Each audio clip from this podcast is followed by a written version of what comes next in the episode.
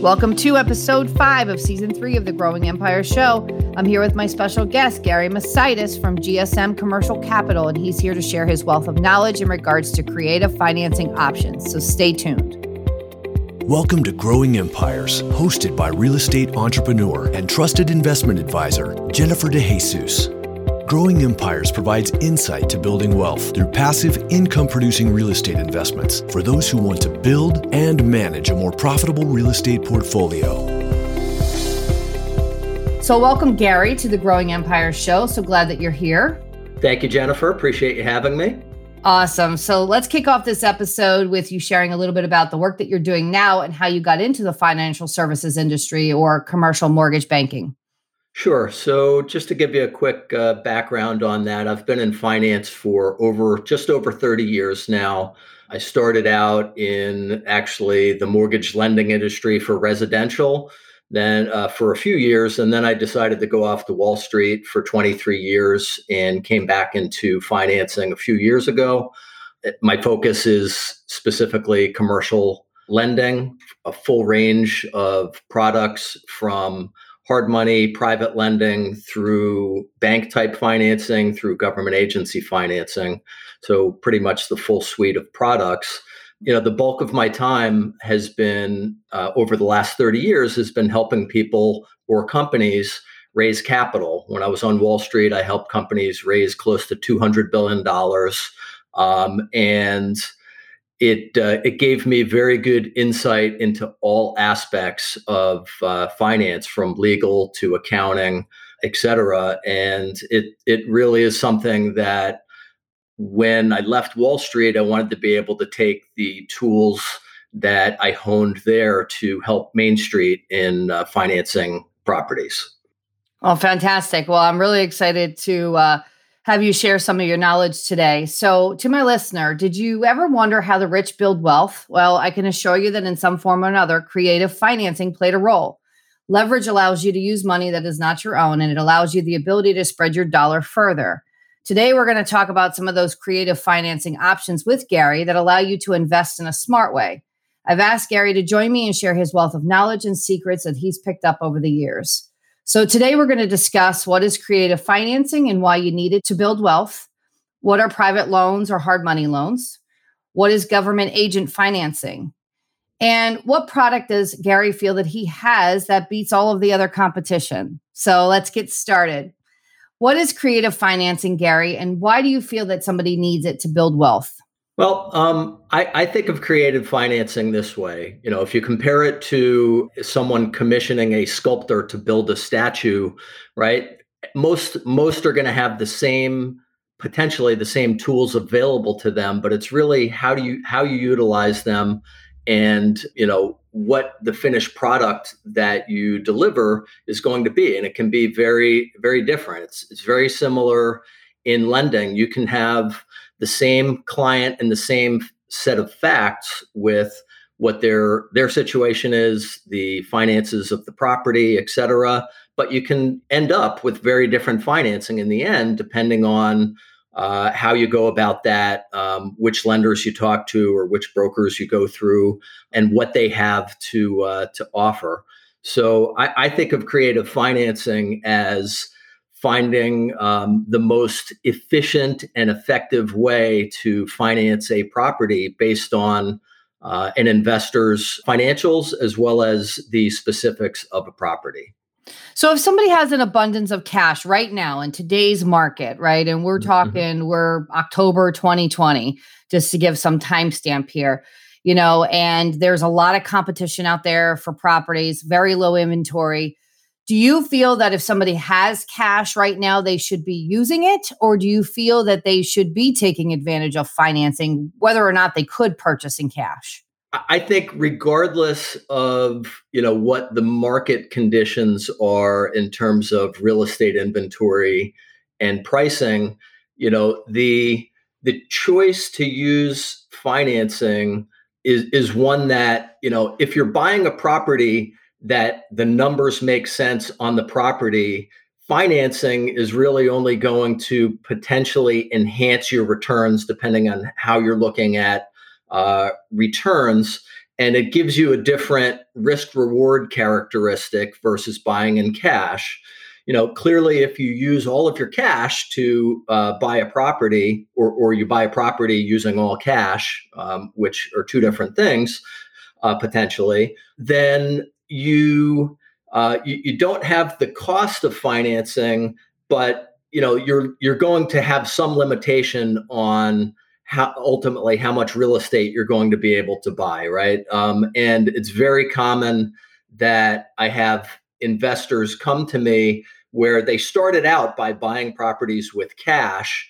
And quite often when they come to me, they're low on cash and they say, Hey, geez, I'd like to, you know, I'd like to continue to expand my portfolio.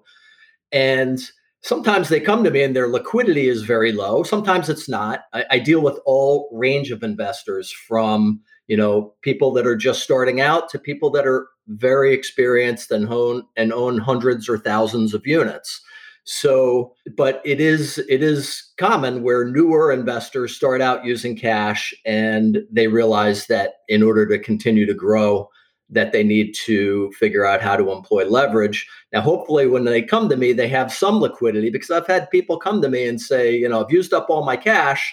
Now i want to take cash out on my properties. And a bank will see that and say, okay, well, I understand you're going to have liquidity after you cash out refinance against your properties, but you know, where's your liquidity right now? So, you know, we I, I see all different types of uh, situations, but um, you know, using if you have a property that the numbers make sense, leverage can help. If you have a property that the finance the, the finances of the property the the cash flows of the property really don't make sense. Whether you buy it with leverage or cash it's still a poor investment.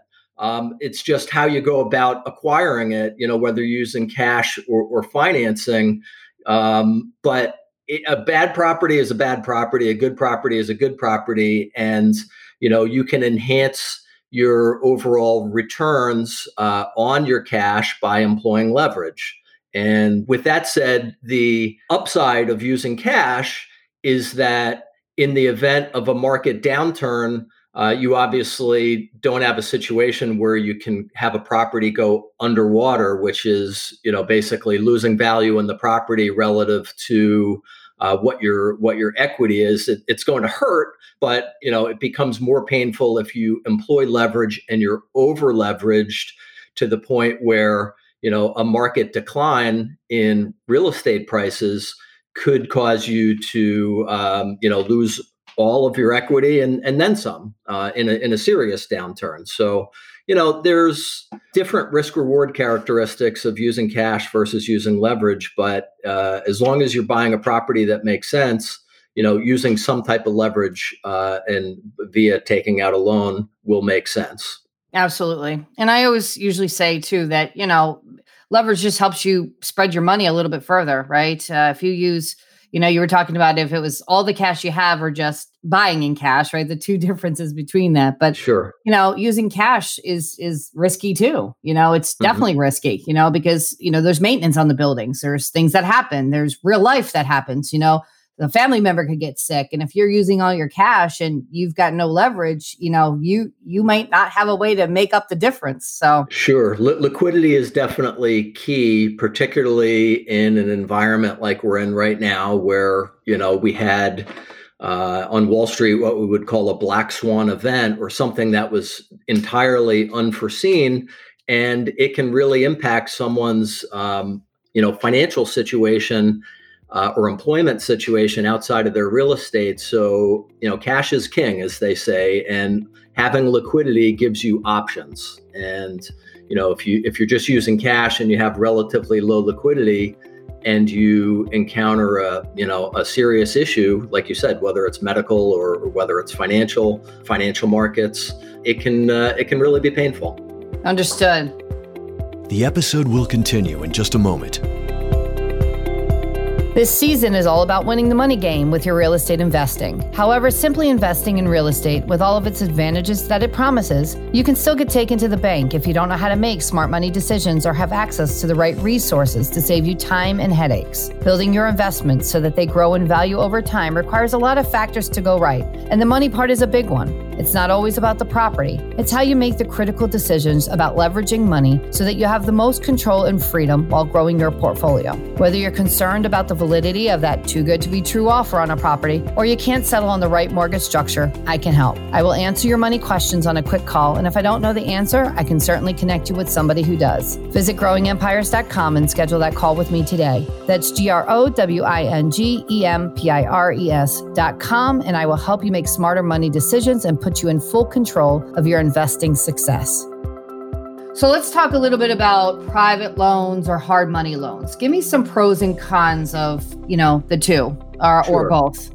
On hard money lending or private loans, which I think are pretty much synonymous at this point, um, you know something something that i didn't share in my bio is i did work for a i was a hard money uh, lender i did work for a national hard money lender for uh, for some time um, which uh, financed a combination of uh, different types of situations. A lot of times hard money or private money is used for uh, acquisition and rehab financing fix and flip or fix and hold type properties. It's also used for people that have credit impairment where they can't obtain financing through a bank or a bank like lender.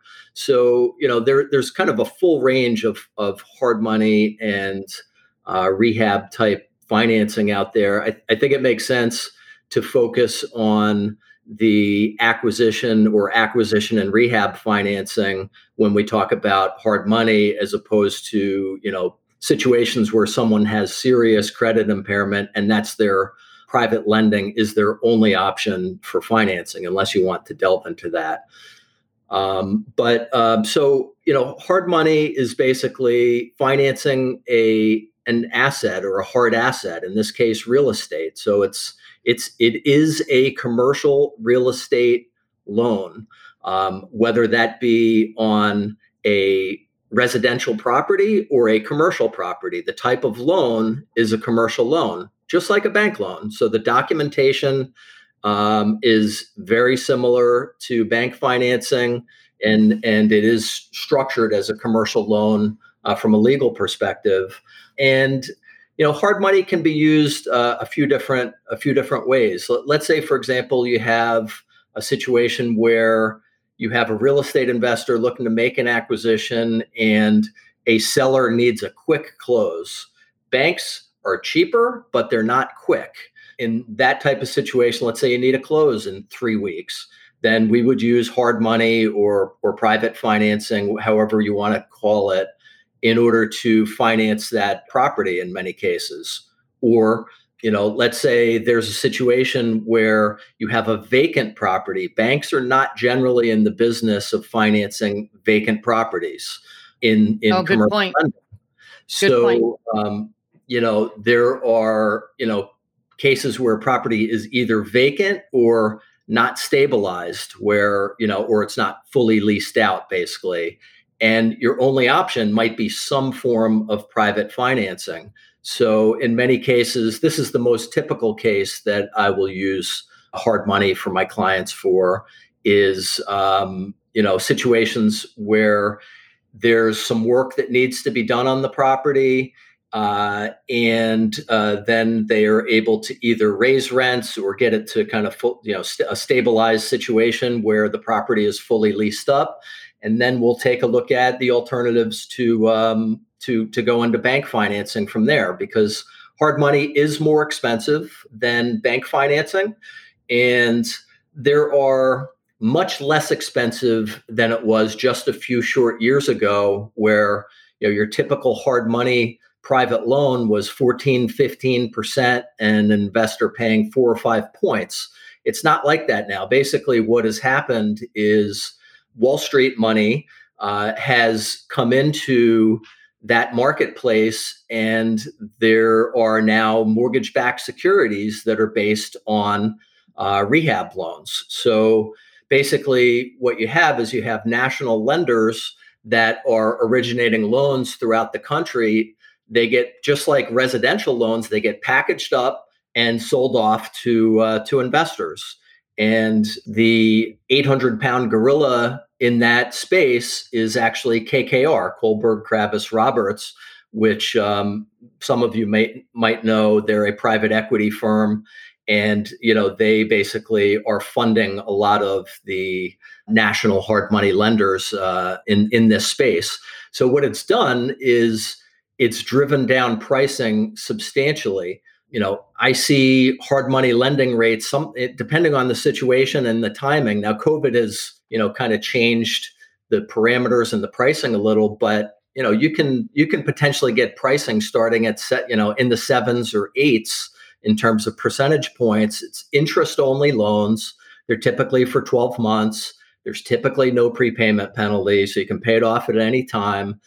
In some cases, we can get financing up to 90% of the purchase price plus 100% of the rehab uh, on the property as long as the after repair value once it's fixed up is uh, you know gives that investor enough equity. So an appraiser will do both an as is appraisal and an after repair appraisal or as a, or an as stabilized appraisal um, to uh, to make that determination. So you know it's really um, it's a very different space than than it was and it's and it's a great tool to uh, to have in your arsenal. Fantastic. Have you ever had anybody that experienced like not being able to finance out of a hard money loan? So so i actually so before i give the official response thinking back i so with some of the credit, I, I, don't focus any longer on people that have like serious credit issues, like going into foreclosure. Like I financed a number of those type of properties with hard money, and mm-hmm. they did they did have issues uh, financing out.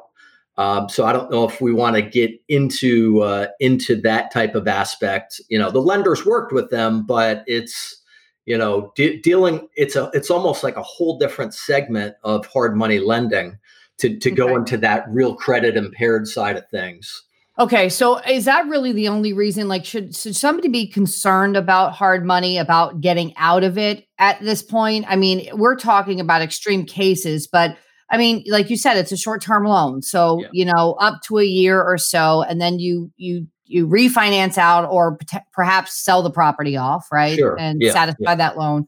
But is there anything that an investor could do during the term of that maybe one year period that would cause them to not be refinanceable on the backside?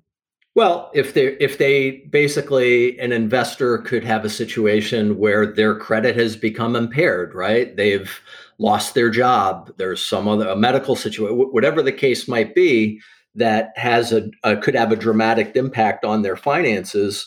So one of the things that banks are looking at post COVID is they're focusing more heavily and they'll ask very specific questions on how someone's income has been impacted this year you know with with covid someone can have a great tax return right and they're not employed now or they're self-employed and their year to date, you know, P&L is still suffering uh, beyond like, you know, the initial 3 month period where a lot of people were impacted, they could still have a business that's severely impacted. So that would be the situation that could impact somebody's ability to obtain permanent financing and to get out as they had planned. But other other than that, um, I haven't really seen any situations where We've used a bridge, uh, uh, um, you know, I'll, I'll, call it a bridge loan, uh, a hard money loan, a fix and flip loan,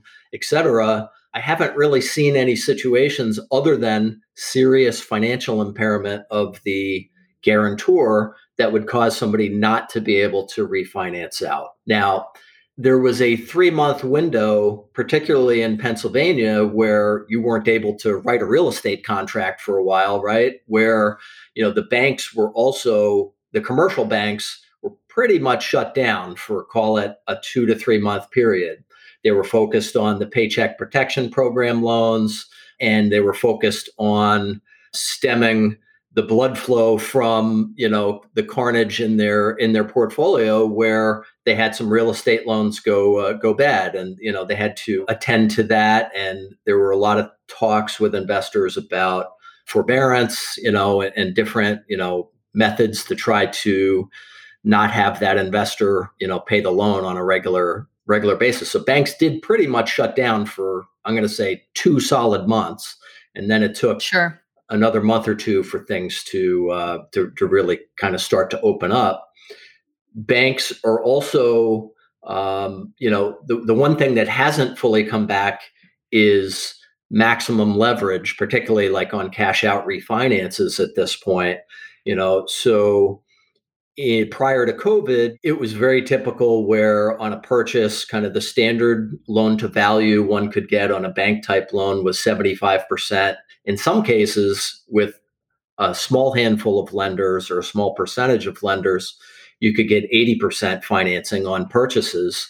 Refinances, it was standard where you could get 75% loan to value on a cash out refinance. And almost all lenders now have cut that down to 70%.